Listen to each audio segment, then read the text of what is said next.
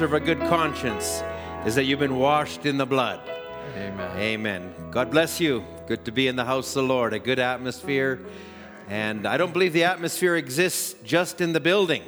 Right. But I believe you bring the atmosphere with you. Amen. And so God bless you. Good to be in the house of the Lord on this Wednesday. And it's we don't want to make ap- apologies or excuses for a Wednesday. A Wednesday is a church service day. Amen. It's a time to meet with the Lord. Amen. and that's what we're here for. Amen. I don't think the devil takes days off. I think he's always at work, so neither do we. Amen. Amen. Just want to make a quick announcement. Um, you know, it's summer and it's nice outside and it's nice to come to church. I'm, I'm saying that by faith, by the way, that part. um, and it's nice to come to church, and then when we dismiss, you know, it's nice to see one another. But we need to be a little bit more respectful of the rules that we as a church have to follow. And so I'm going to ask that when you leave, don't congregate around the back entrance or around the stairs. And I'm not saying you can't talk to one another in, in the parking lot, but maintain the distance that's needed. So if you need to disperse, and you know, we're going to put little those little marks you see in the parking lot where you can stand, and then everybody's going to be okay. And so if you can be mindful of that, that would be really helpful. And it'll make the deacon's job easier, and it'll make everybody feel better, and we can also have a good time in the Lord. Amen. So that's good. And if you if you're not going to listen to that, we're going to start naming you by name. So, but God bless you. It's good to be in the house of the Lord. Amen. Let's just take, uh, uh, let's just go directly to the word. We've, we've said some good singing, and, and uh, we're just going to go to the word this evening. So I'm going to ask you to turn to the book of Ephesians. Thank you to the musicians. Let's go to Ephesians. Ephesians was the, was the church, the model church that Paul could teach things to. But at the conclusion of the book of Ephesians is Ephesians chapter 6. And uh, Paul gets into some things that, okay, you've been taught all of these things, but now here's how you're going to need to apply them. So we're going to do Ephesians chapter 6. We'll start from verse 10. And uh, I'm, not going to preach on the whole armor of God. That's such a wonderful message. Brother Harold's ministered on many times, and, and, and we need to be reminded that we've got a, um, an armor and, and a warfare that we're in. But let's just take this, and when you think of this scriptures, don't just revert back to it, but I want you to do this for me. Think about where we're at. Think about what's in the world today. Think about how much the world has changed in the last six months. Look at the spirits that have risen up. And I say this God always raises the standard. Ephesians chapter 6, verse 10 Finally, my brethren, be strong in the Lord and in the power of his might. Put on the whole armor of God that you may be able to stand against the wiles of the devil. For we wrestle not against flesh and blood, but against principalities, against powers, against the rulers of the darkness of this world. If you and I could look in the other dimension and see some of the things that we're encountering, it would frighten us. And I pray maybe God open our eyes a little bit so we don't get lulled to sleep. We're in a battle. We're not called to a picnic, it's a battle, an everyday battle. He says, So we're against the rulers of the darkness of the world, against spiritual wickedness in high places. Wherefore, take unto you the whole armor of God. Paul says it twice in these passages of Scripture that you may be able to withstand in the evil day, and having done all, to stand. Stand therefore, having your loins girt about with truth, having on the breastplate of righteousness, your feet shod with the preparation of the gospel of peace. And above all, taking the shield of faith, wherewith you shall be able to quench all the fiery darts of the wicked. God didn't give us something that, that, that won't work. It's, it'll work if we apply it.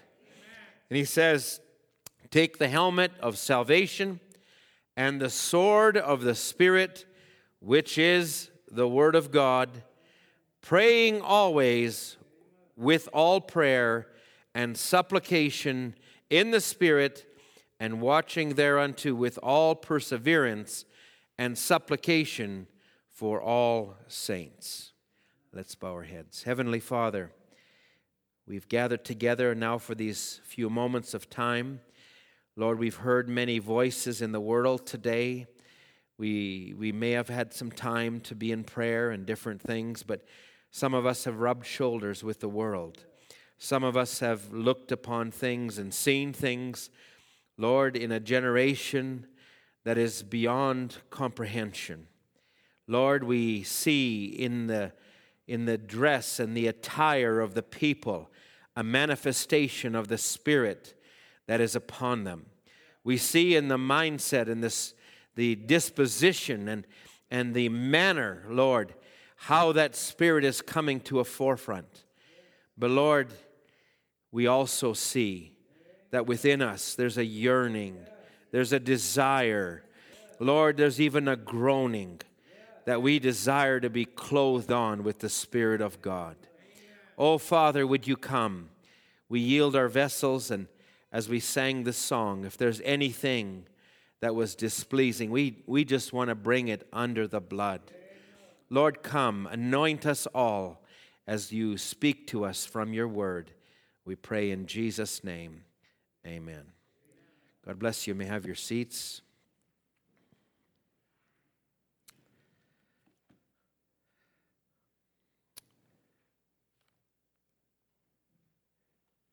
I made mention of what has been since the beginning of the year. We have seen the world, if we would take where we were at at the end of the year and we look at the new year and we, we would have cast our eyes and looked over the horizon, I don't believe there's one of us that would have imagined where we'd be today. And we have seen great change you know, cataclysmic type change. It's been on a, on a, on a level that, it, that is beyond. A virus that began and maybe started in the eastern countries, quickly moved and spread across the world. It infected not just naturally speaking people, but it infected minds and it brought about fear and it brought about uh, all types of uh, measures. We saw almost in unison a wholesale closing of borders. We saw an entire world shut down. A brother in Africa, I believe, penned this. Some of you have been aware of it. It's, it was out several months ago. But he talked about the virus and he said, only one plague. And, and the words were this only one plague, and the world stood still. Only one plague and the world governments were humbled. Only one plague and the world powers got confused. Only one plague and that everyone scampered for safety. Only one plague and all the economies shut down. Offices shut down, streets were deserted. Only one plague and Mecca sent back all their worshippers. Only one plague, and Jerusalem turned back all their tourists. Only one plague, and the Vatican City closed down. Just one plague, churches shut down, mosques were closed up, sports were postponed, clubs were sealed, the entertainment industry groaned mournfully. Just one plague. Now there's more coming, but this is just one.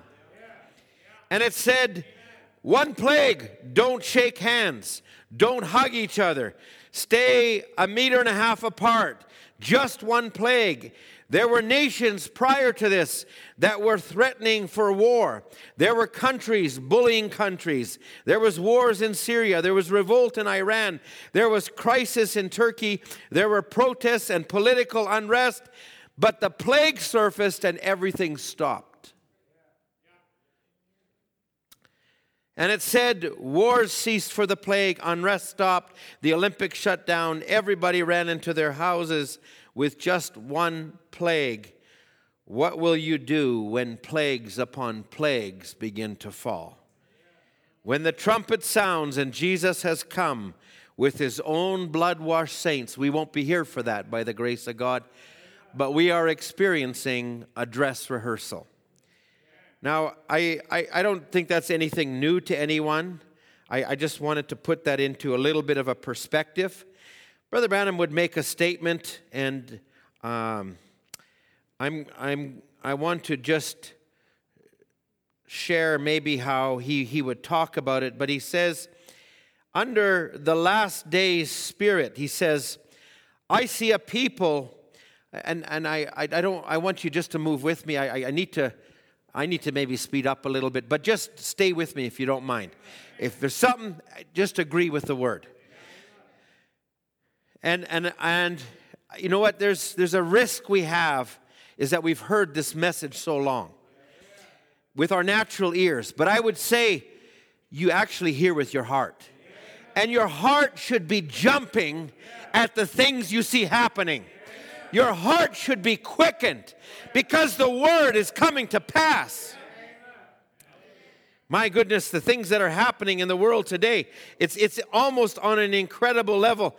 Uh, let, let, me just read this. I, I've shared this with you maybe before, but Invisible Union. The whole world is proving it's insane. Look at the murders, the insanity. The whole thing is coming to fulfill revelations. We may get to this, but look at those hideous things. It's not natural spiritual things that makes people scream for the rocks and the mountains and everything to fall on them and this is the part i've maybe rehearsed but the complete total insanity this world will go into. It's almost there now. You can see the footsteps of it. It's marching right on the street. It's right on the church pew. It's total insanity to do things that a human being wouldn't think of doing and being civilized. Can you imagine a government that, that is, is supposed to be watching over the land saying, you know what?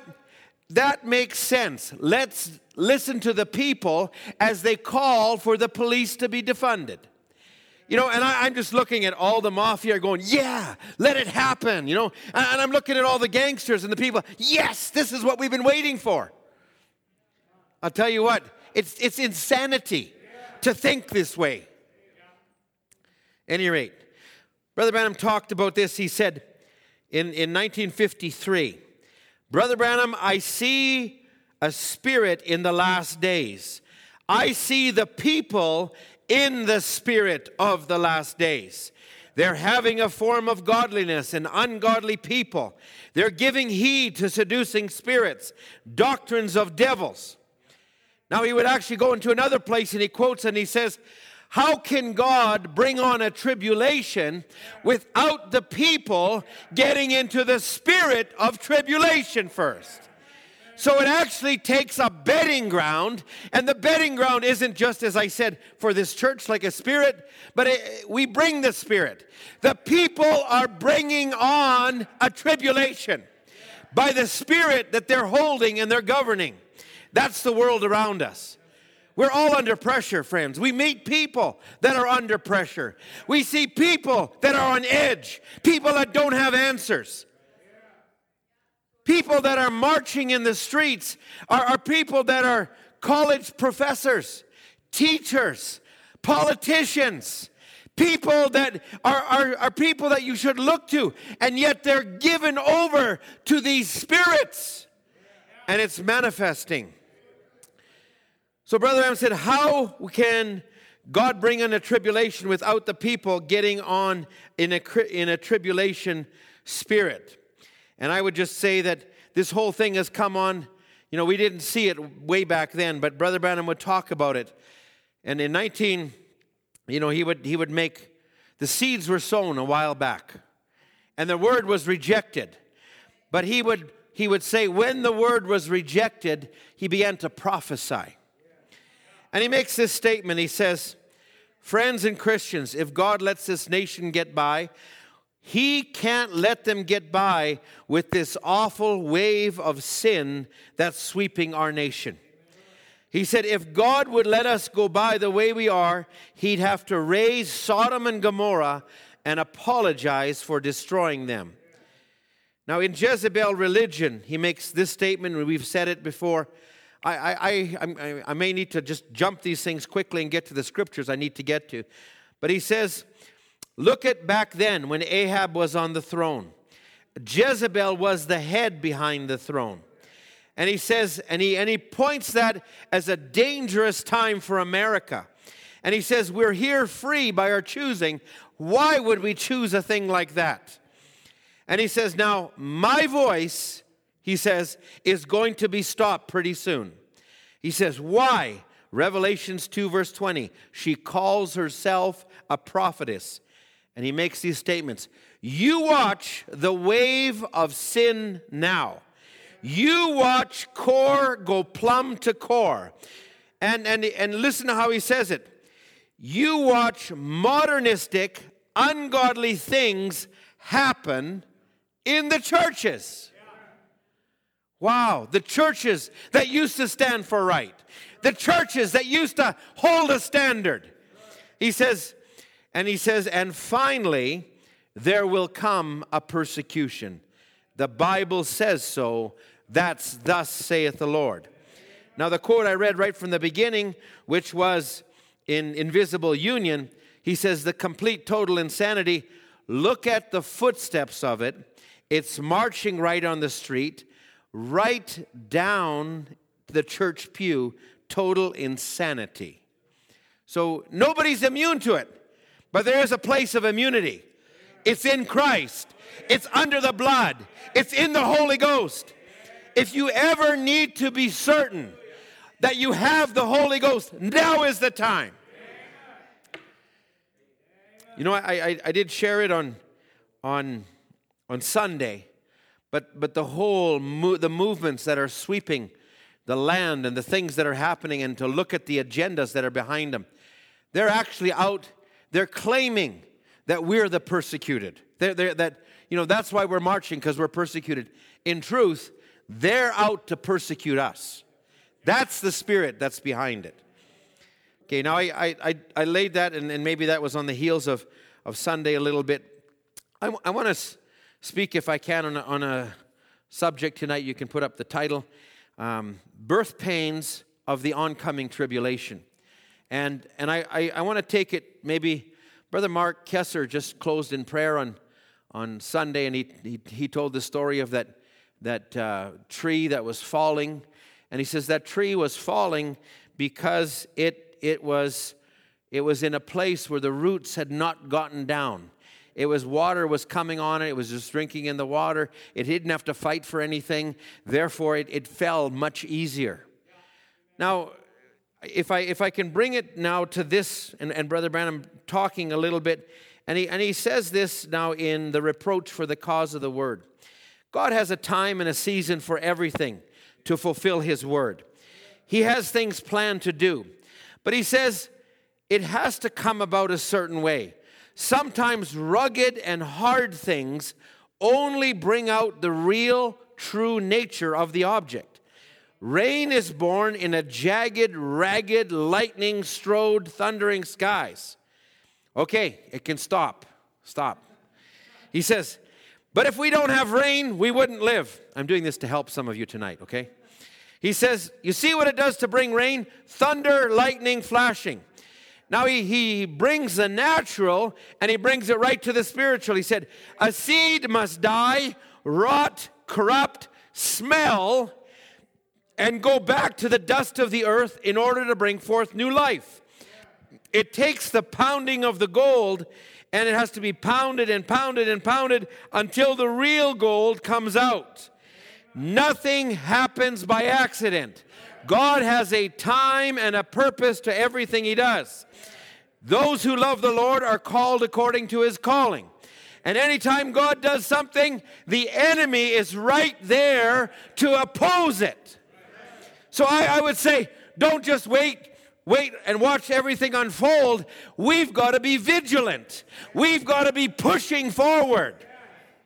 Now, I'm, I'm really going to be tying this into where I spoke a few Wednesdays back on, on the Lord stirs up the waters. This stirs the people. I'm going to come to that in a few minutes. But let me, let me just take now for a moment and uh, let's go to the book of Exodus, Exodus chapter 1. And, and if we really take the Exoduses, and, and I'm, I'm just going to make a couple of brief comments, but Exodus chapter 1, if you can. And we'll just read from verse 1, or let's just read from verse 7, sorry. And I want you to look at the conditions that existed as Israel was coming out. And the children of Israel were fruitful, and they increased abundantly, and they multiplied, and waxed exceedingly mighty, and the land was filled with them. Now there arose up a new king over Egypt, which knew not Joseph. This is much a story like the United States or Canada. He says, and he said unto the people, Behold, the children, the people of the children of Israel are more and mightier than we. Let us deal wisely with them, lest they multiply. And it come to pass that when there falleth out war, they join unto their enemies, and they fight against us, and so get them out of the land. Therefore, they did set them taskmasters to afflict them with their burdens. And they built for Pharaoh treasure cities, Pithom and Ramses. So here was affliction. Brother Harold made a statement at the very beginning when the whole pandemic started and we felt we were losing privileges. He made this statement when he addressed the church, and, and, and we, we read it, we shared it. And he said, The children of God have never let affliction hinder them. It's only brought out the real thing. And it's the same thing now. And he says, So the more they afflicted them, the more they multiplied and grew. And they, the Egyptians, were grieved because of the children of Israel. And the Egyptians made the children of Israel to serve with rigor. They made their lives bitter with hard bondage in mortar and in brick and in all manner of service in the field. All their service where they made him to serve was with rigor. Now, these were the conditions. It looked like it was good. We're in Egypt, everything's great, you know, and all of a sudden, hey, a new Pharaoh comes into power. And all of a sudden he says, hey, I don't like what's going on here. Let's put these people to work. Let's get them engaged. And he, and he began to do something, not realizing he was working according to the plan of God. And the devil, what he's doing, it is not God that is out of control, it's God working it uh, to his glory. Wherever Brother Glenn McIntyre is tonight, thank you for the text before the service. God bless you, because it was a blessing to me. It helped me. Anyway, he said, and, and, and God is in control. So nothing is out of season. If we look naturally, we're going to feel like we're losing something. But, friends, it's going home time. I don't know if we'll ever gather together the way we did before. If we don't, I am looking for a gathering where there's no social distancing, a gathering where we don't have to wear masks or anything like that, but a gathering where we can worship and praise God liberally. We are going home. It is time to go home. So in this in this very conditions, and you know, much like was said, you know, lightning causes things. And, and, and here, God wanted to bring his people out, but he allowed this opposition to rise to bring out the glory of God. Pharaoh was raised up for a purpose. What purpose? God's purpose. Okay, so this is uh, as brief an explanation I'm going to give on the first Exodus. Go with me to Acts chapter 9.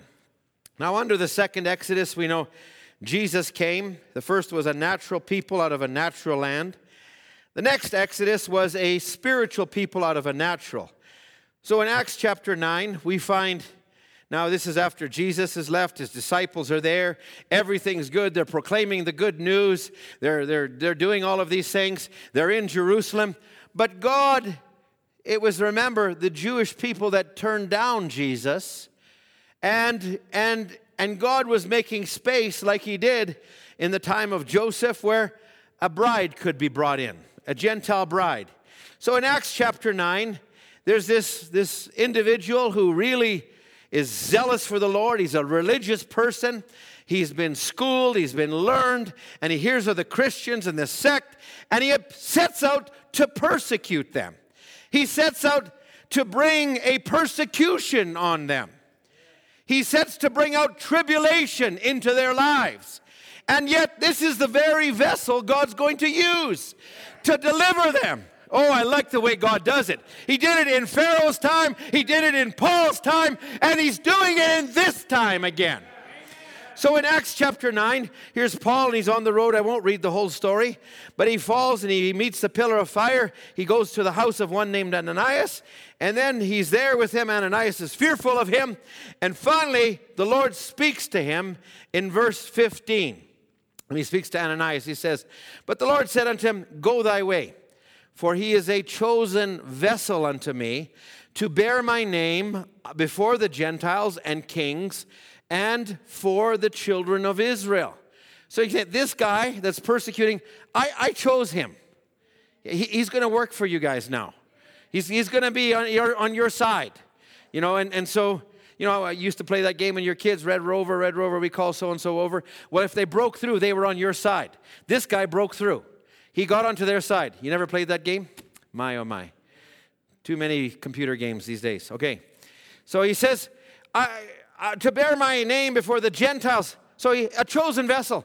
To bear my name before the Gentiles and before kings and the children of Israel.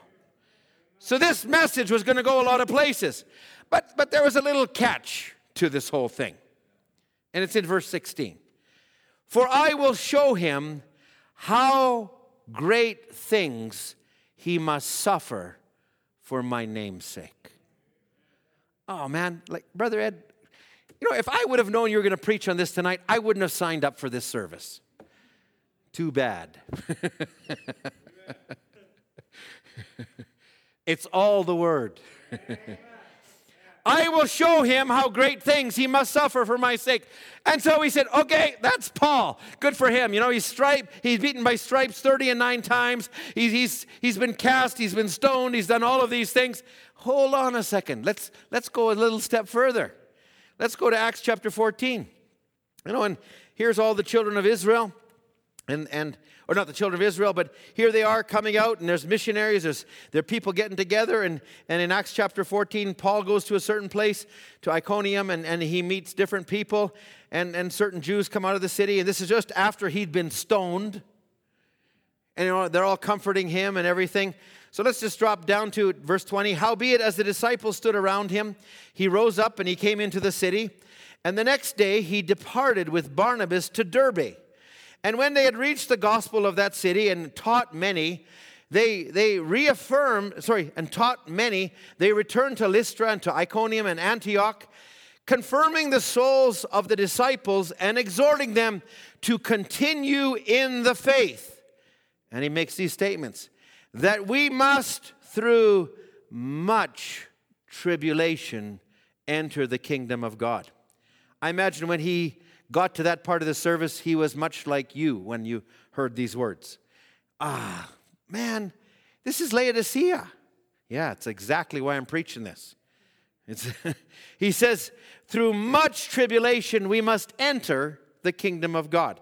Now, I could take to different places in the scriptures. I could go to 1 Samuel chapter 1, where we know that there's a man who had two wives, and he says one was Elkanah and the other one was Hannah.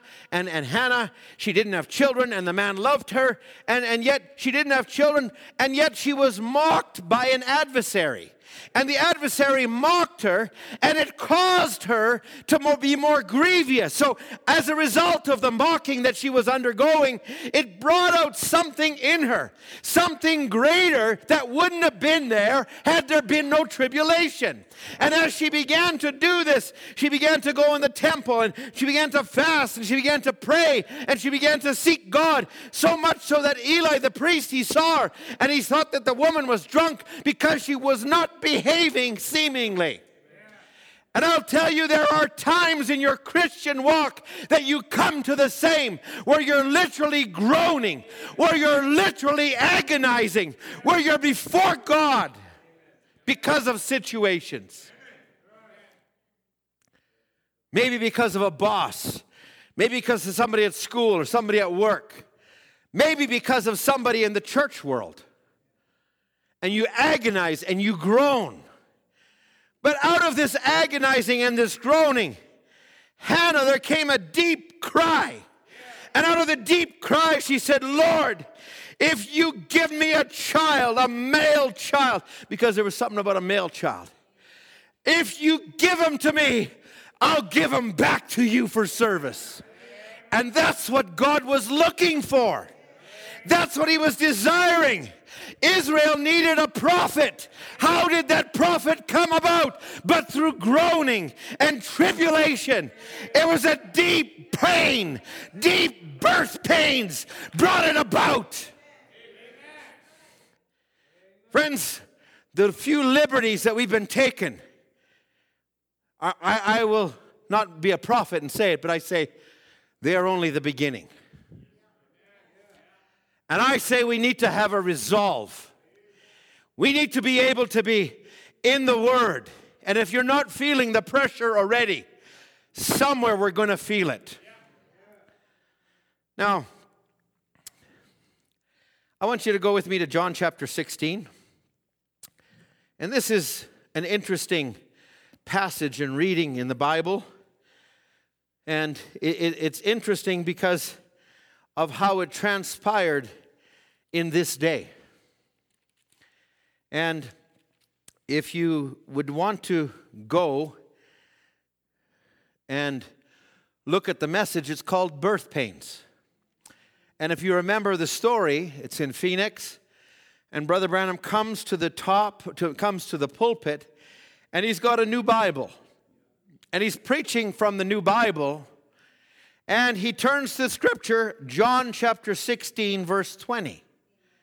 And he flips the page and it's not there. He starts reading a different thing. He reads, and, and he, he's kind of embarrassed. He's sheepish. He said, Well, it's a new Bible. My wife just got it for me. Uh, you know, like any wife that's sitting there, Yeah, it's me. It's me. No, she, Sister Meda was hanging her head and hiding. And, and no, uh, and, and, and, and he couldn't do it.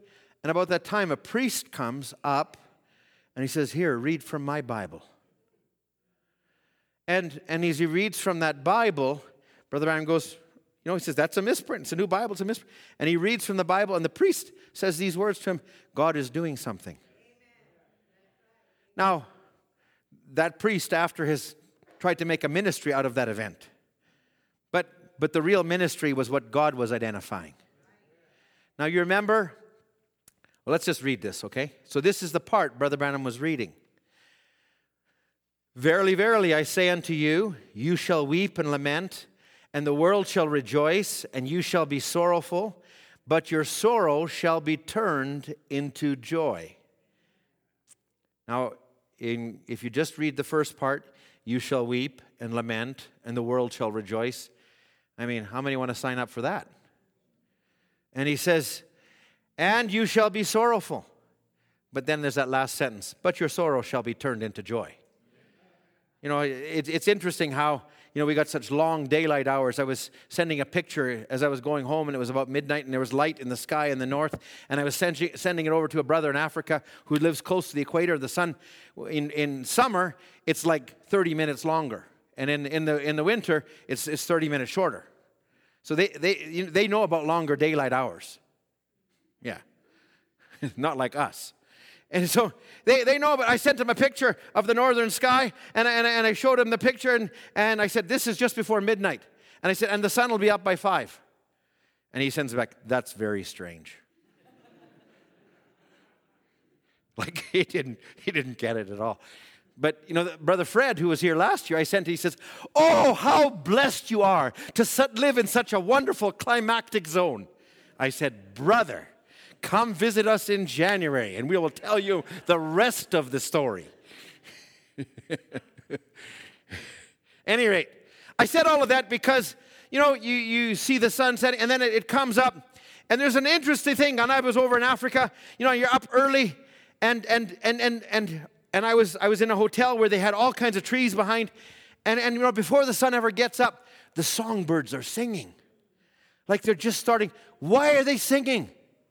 There's an oncoming light. The light is coming. Their focus isn't the darkness, but it's the light. And my friend, our sorrow will be turned to joy. There's an oncoming light. This is the darkest it's ever going to be for the believer, but there's an oncoming light. So, anyway, he says, Your sorrow shall be turned to joy. A woman, when she is in travail, has sorrow because her hour is come. But as soon as she is delivered of the child, she remembereth no more the anguish for joy that a man is born into the world. And I say this when you get the new birth, when your old nature dies and your new one comes up, there's a joy that accompanies it that is beyond comprehension. Nobody can tell you about the joy that comes with knowing God, knowing you're redeemed, knowing you cannot be lost, knowing that you're forever a child of the King. So, this is the scripture that Brother Branham was referring to. Now, about a month later, Brother Branham comes and preaches a message. This day, this scripture is fulfilled. And he goes back to Isaiah chapter 61. And in Isaiah chapter 61, he gives the account where Jesus picks up the scroll that's been given to him by the priest and as the scroll has been given to him, he reads the scripture, but then he stops. And very specifically. Now, I'll come back to that in a minute, but I think it's noteworthy that the prophet was speaking on birth pains when the Lord stopped him. Not stopped him, but identified that happened before. So, birth pains. Now, I, I, could just focus on that, but I, I, won't. We'll jump out over to verse 33. Jesus is in this passage talking to his disciples, and he's telling them, Do you believe? You know, da da da da. And then he says in verse 33, these, these notable, cheery words to you These things I have spoken unto you that you might have peace. In the world you shall have tribulation. Oh man, here it is again. But he doesn't stop there. Be of good cheer. I have overcome the world. Is it possible, Brother Ed, to rejoice in the Lord in the midst of a pandemic? Absolutely. It's possible that you can have the joy of the Lord. It's possible. Why? Because we're not living for this world, we're living for another world. Now, I'll just go back quickly to, to Isaiah, the, the portion of scripture that Jesus was, was reading. Isaiah chapter 61. Sister Ruth, I didn't give you all these scriptures, so don't worry.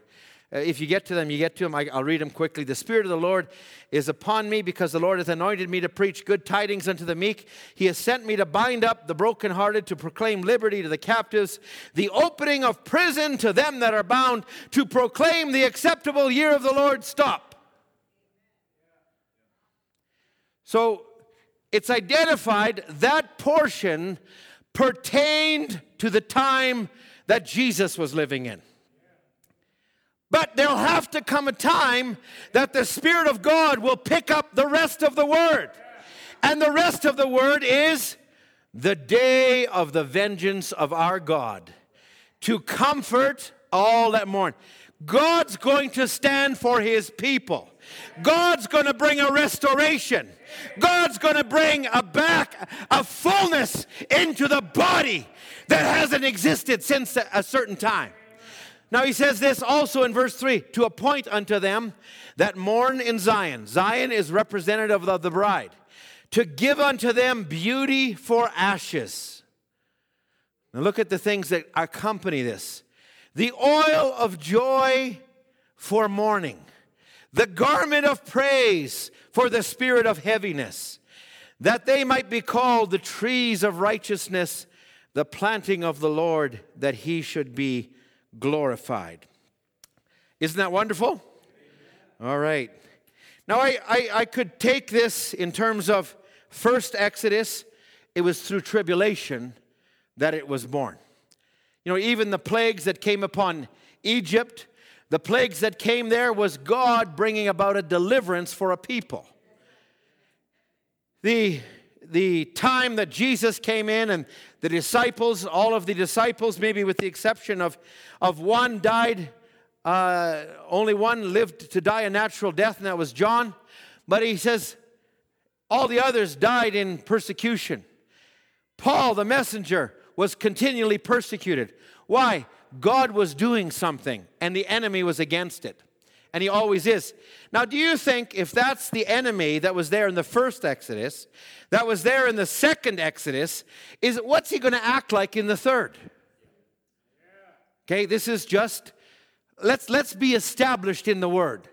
Let's not be discouraged by things that would come against us. Let's not, let's be Christian soldiers. Let's be real, knowing who we are, knowing where we stand. Now, we really, under this Exodus, we are being restored to what Paul actually brought in the original. We are being restored. It's the culmination, the wrapping up of the Gentile ages. And at the same time, we are being restored. The Jews that were being rejected are being brought back and restored into their land. So, this type of restoration, God already put forth in the Bible. And He put it out when Israel, who was sold because of their sins and all the things they did, they were sold into slavery for 70 years. So that was the time that they were in Babylon. So now I, I touched on that last time, and I'm going back to it. So I'm going to ask you to turn with me to Second Chronicles chapter 36. Second Chronicles chapter 36. And this is a scripture we read last time just to kind of pick up where, where that time was. So Chronicles is a record of all the kings Zedekiah was the last king he's spoken of in chapter 11 to 21. He was the last king. His eyes were put out and, and went before they went into slavery. Now it says at the end of the Chronicles, it says in verse 22 Now in the first year of Cyrus, the king of Persia, that the word of the Lord that was spoken by the mouth of Jeremiah might be accomplished. So prophecy is there until the Spirit of God picks it up and makes it real. So Jeremiah had said 70 years. And even when he prophesied, there was another prophet that rose up called Hananiah and said, No, it'll only be two years. And Jeremiah said, Amen. But the word of God by Jeremiah stood. I need, I need to share something because this was just wonderful today when I came on it. And it was it was such a blessing. This is Brother Branham speaking. And then the Spirit of God catches it. And listen to this. This is in 1961. Be not afraid, it is I. And he says, Remember, thus saith the Holy Spirit. This is your last sign. Write it in your Bible. If something rises beside this and is greater than this, call me a false prophet. He says, That's quite a statement. I watch what I say. I'm in contact with better than 10 million people around the world. So I have to say that, and I don't say that of myself.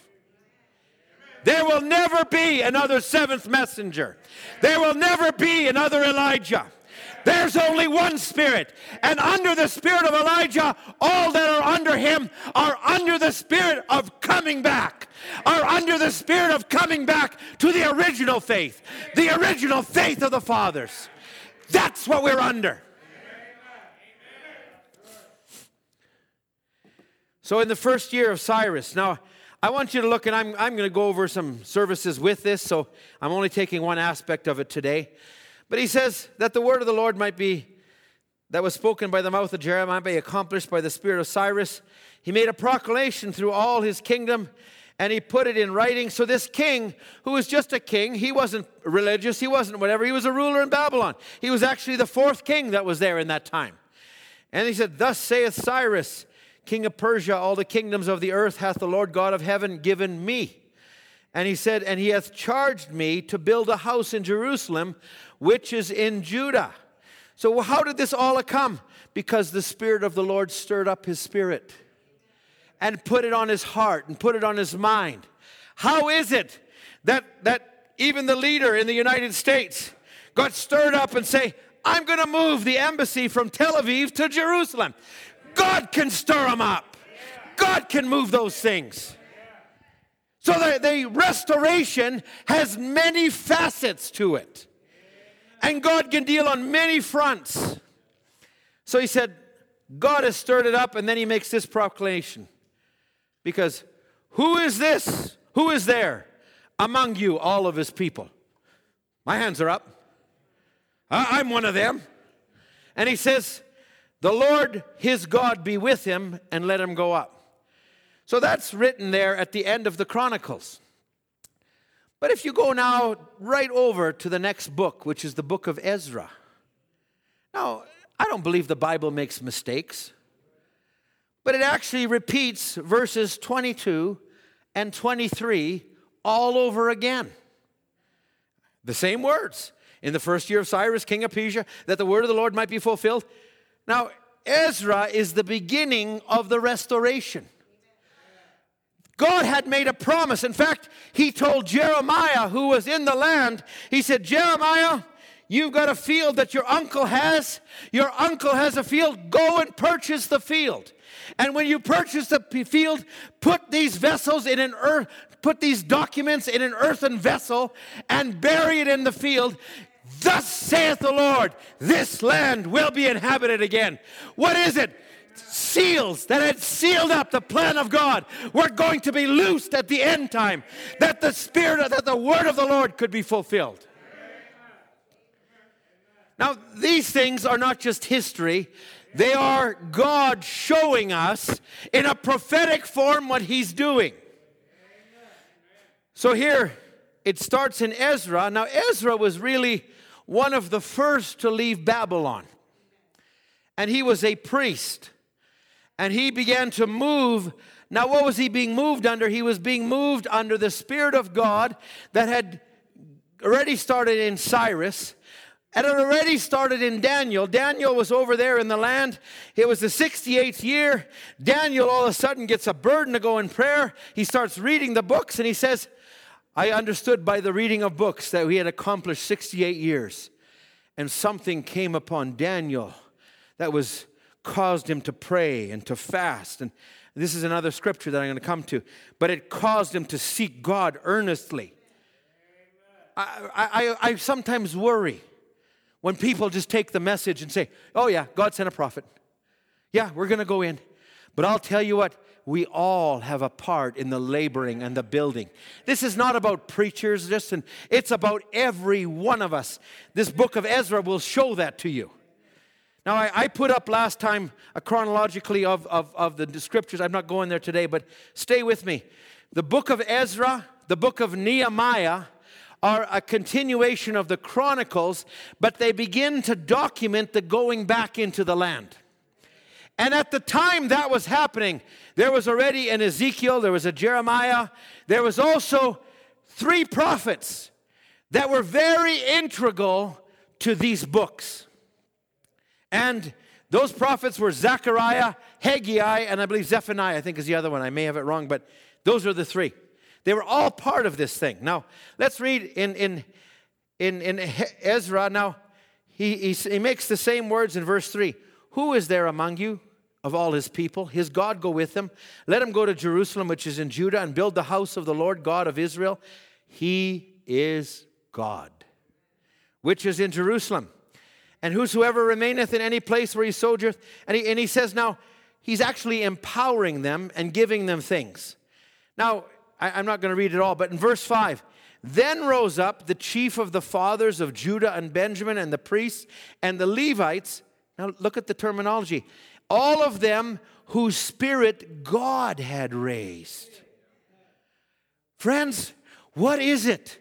When I heard this message, it raised my spirit. I'm a part of it.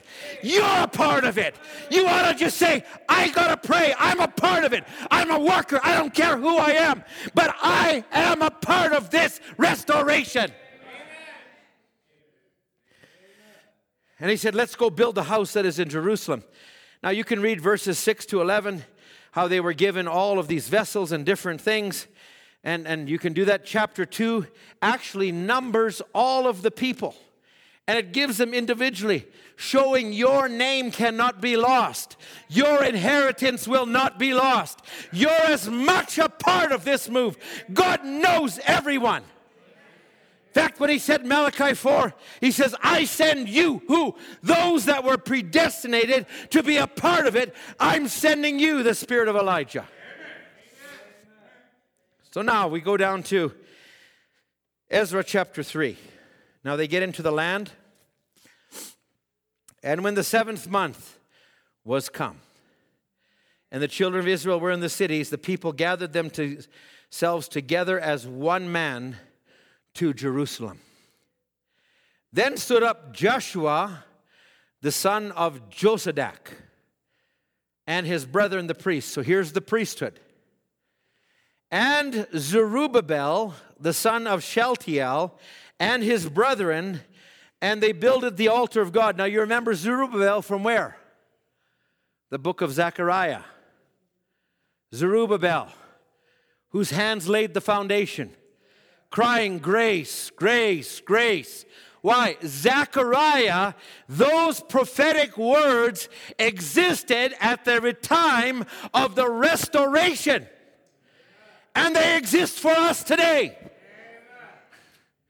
So he says, and Joshua and his brethren, and Zerubbabel the son and his brethren, and they all builded the altar of, of God of Israel to burn burnt offerings. So they go into this. I, am not going to get into this, I'm not going to have the time, but I'm, I'm trying to lay the principle of, of everybody being in pain to build this together.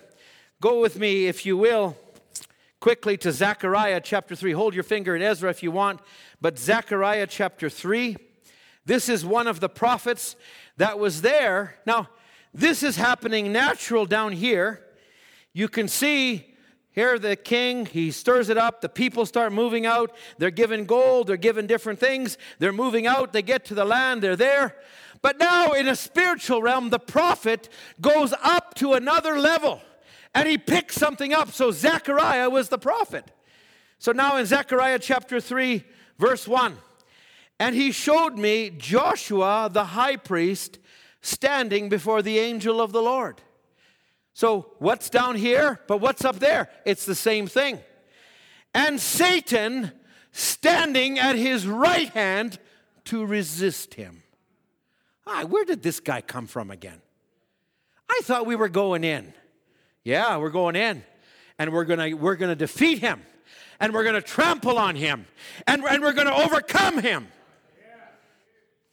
And the Lord said unto Satan, The Lord rebuke thee, O Satan, even the Lord that has chosen Jerusalem rebuke thee. Is this not a brand plucked out of the fire? Who's he talking about?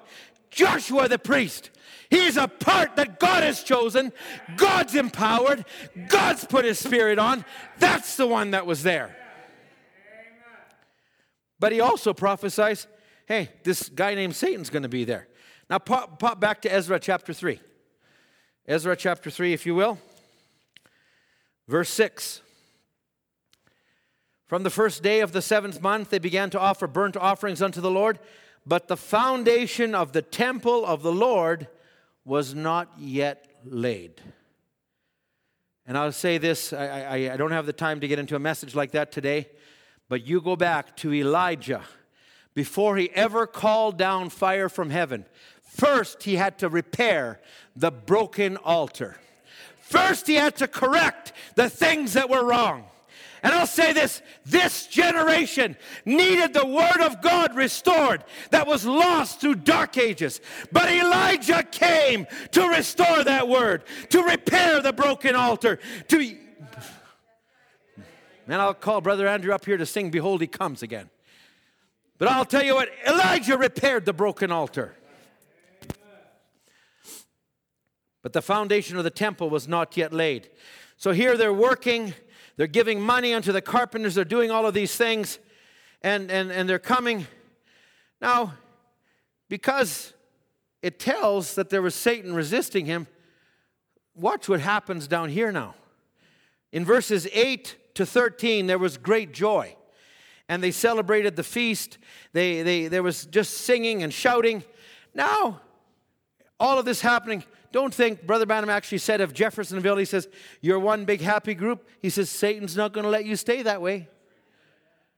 Hey, if things are going good, watch for him to come along and do something.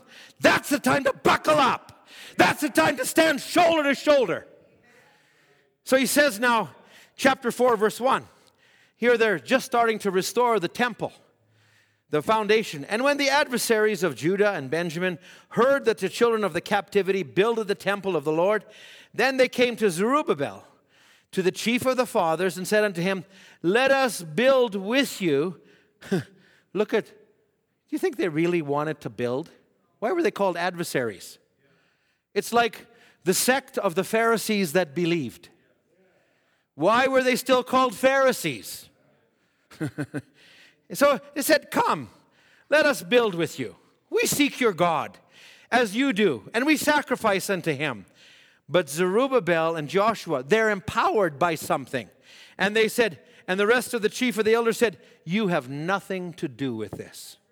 You have nothing to do with us to build a house of the God, but we ourselves together will build the Lord of Israel as the king of Cyrus, the king of Persia, has commanded us. And they went away and let them do their business. No.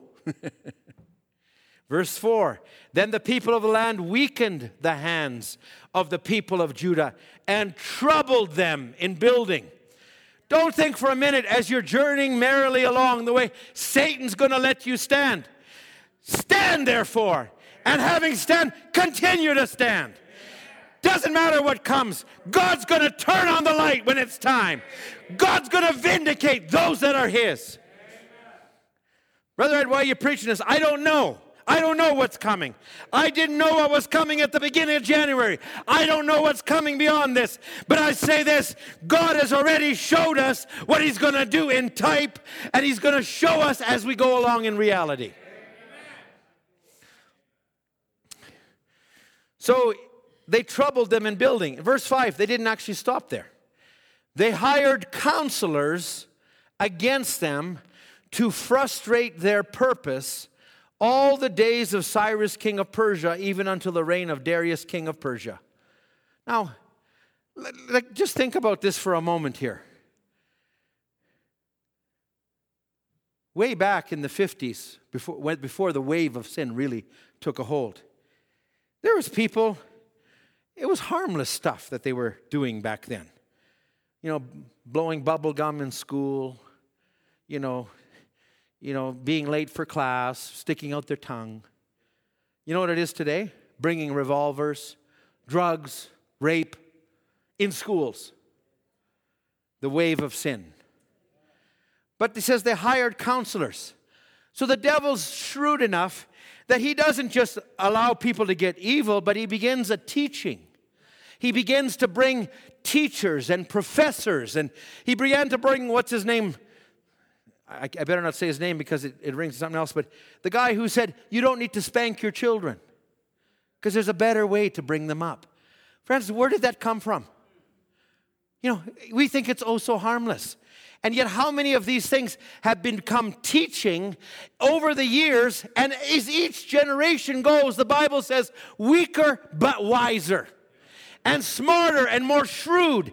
Don't think for a moment the devil hasn't infiltrated the education system, the political system. Everything coming out now has been inspired from another realm. You can't put your trust in that. You can't put your trust in this. And thus saith the Lord for this day. I, I could read more. It talks about how they did all of these things and, and began to rise up and do things. I, if I would have had time, I would have gone into Nehemiah, but I'm going to keep you to my promise. Nehemiah is another part of this, but Nehemiah was also in a battle. Let me just let me just take this part. I won't even read it.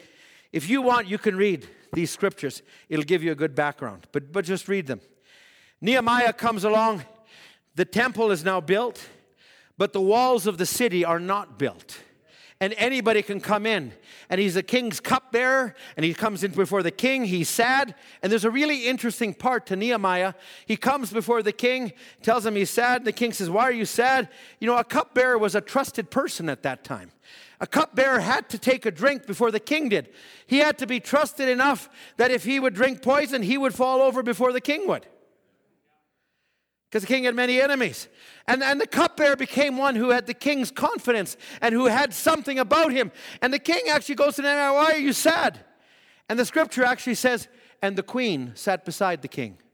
Who was the queen? Esther. Read it, it's in the Bible. And the queen sat there. I, I, I listen, you, you, I, don't want to drop a bomb and change the whole service here. That's a different service. But you read it. Nehemiah's there and he says, what you said? Well, the walls of the city are broken down. It's this and this. He says, okay. He says, I'm going to give you a power and you're going to go back and you can build the walls. And he comes by night and he looks at all the walls and he's looking around. And as he's looking, they're broken down and he begins to weep. He begins to break the walls of Jerusalem. The ones that David said, Build the walls, oh God. They're broken down and he's weeping, he's burnt, he's burdened. This is years after Ezra. Friends, the restoration we're under didn't just start with Brother Branham. It, it doesn't, it hasn't stopped yet. It's being happening now. We're a part of the restoration. We're a part of this program. And we've got to fight. Listen, I can't, I got to just read this. I'm sorry. Nehemiah chapter 1. Sorry about that, but I said I wasn't going to. It just fits in here. Nehemiah chapter, Nehemiah chapter 1, verse 10. It's right behind the book of Ezra, which is on page 541 if you have the same Bible as I do. But it says, uh, hang on a second. That wasn't the one I wanted. I wanted verse 17. Sorry. No, here, verse 10. Sorry, I, I was reading. Chapter 2, verse 10. My fault. So he comes and he spies out the walls. Verse 10. And when Sanballat the Horonite and Tobiah the servant the Ammonite heard of it. Heard of what? Nehemiah coming back to restore the walls. He says, they heard of it. They were grieved exceedingly that there was a man that was come to seek the welfare of the children of Israel. This guy wants to do good, and these three guys don't want to do good. They're bad guys, men of the baser sort. You know, so here, if you read here, in verses 11 how he, he goes through and he's weeping as he sees all of these things and, and he begins to, to read it uh, and how it happens now in verse 17 he says you see the distress that we're in. These are birth pains. This, this didn't happen easy he says how jerusalem lies waste and how the gates are burned with fire let us build the wall of jerusalem that we be no more a reproach and then I told them of the hand of God that was on me in the king's work. And they said, Let us rise up and build. And so they strengthened their hands for this work. And when Sanballat, the Horonite, and Tobiah, the servant, and Geshem, they laughed at us and despised us and said, What is this thing that you will do? You rebel against the king. Friends, don't tell me you haven't heard the laughter. Don't tell me that you haven't heard those that would be around the message and would begin to mock. You believe that? You're an offscouring. You're this, you're this. It's the same spirit, but we're empowered by a restoration of the Word of God. And he answers in verse 20 Then answered I them, said, The God of heaven, he will prosper us. Therefore, we, his servants, will arise and build. But you have no portion, nor right, nor memorial in Jerusalem. What Ezra said some many years earlier, Nehemiah picks up the same spirit. You want to come and help us? Sorry, you got no part of this. You're not even in the program. I'll say this we don't exclude people, but we exclude spirits. I don't need to hear teaching from denominations. I don't need, they might have good things to say, but I'm under another spirit. My goodness, I wanted to read quotes from birth pains and different things. I'm not going to get there tonight. But you see where we're going. Musicians, come. I'm going to take you back to one more scripture. And I'm saying this. Go to Ezra chapter 6. Ezra chapter 6. If you want to read these, because I'll, I'll, I'll likely come back to this on a few Wednesdays. Ezra chapter 6. There's opposition that comes against Ezra. I won't get into all of it tonight. And uh, let's just go to verse 14. And the elders of the Jews builded. So they saw everything out there. And they prospered through the prophesying of Haggai the prophet and Zechariah the son of Iddo. And they builded and finished it according to the commandment of the God of Israel, according to the commandment of Cyrus, Darius, Artaxerxes, king of Persia.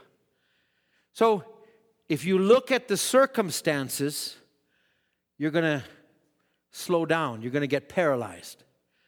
But if you look at the prophetic part, they said they prospered through the prophesying of Zechariah. What did Zechariah prophet? Not by might, not by power, but by my spirit, saith the Lord of hosts. That's what he prophesied. That's what gave them strength to stand up against opposition. Friends, when you get in the Word and you hear the prophet, it gives you strength. It causes you to rise up. It causes you to pray. It causes you to do things.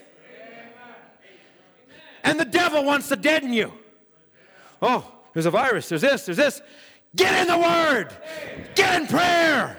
Let God embolden you, let God empower you. Let's stand together. There's my encouragement and admonition for tonight. Well, there's only one song we can sing. Not by might. That's right. Not by might, oh, nor by power.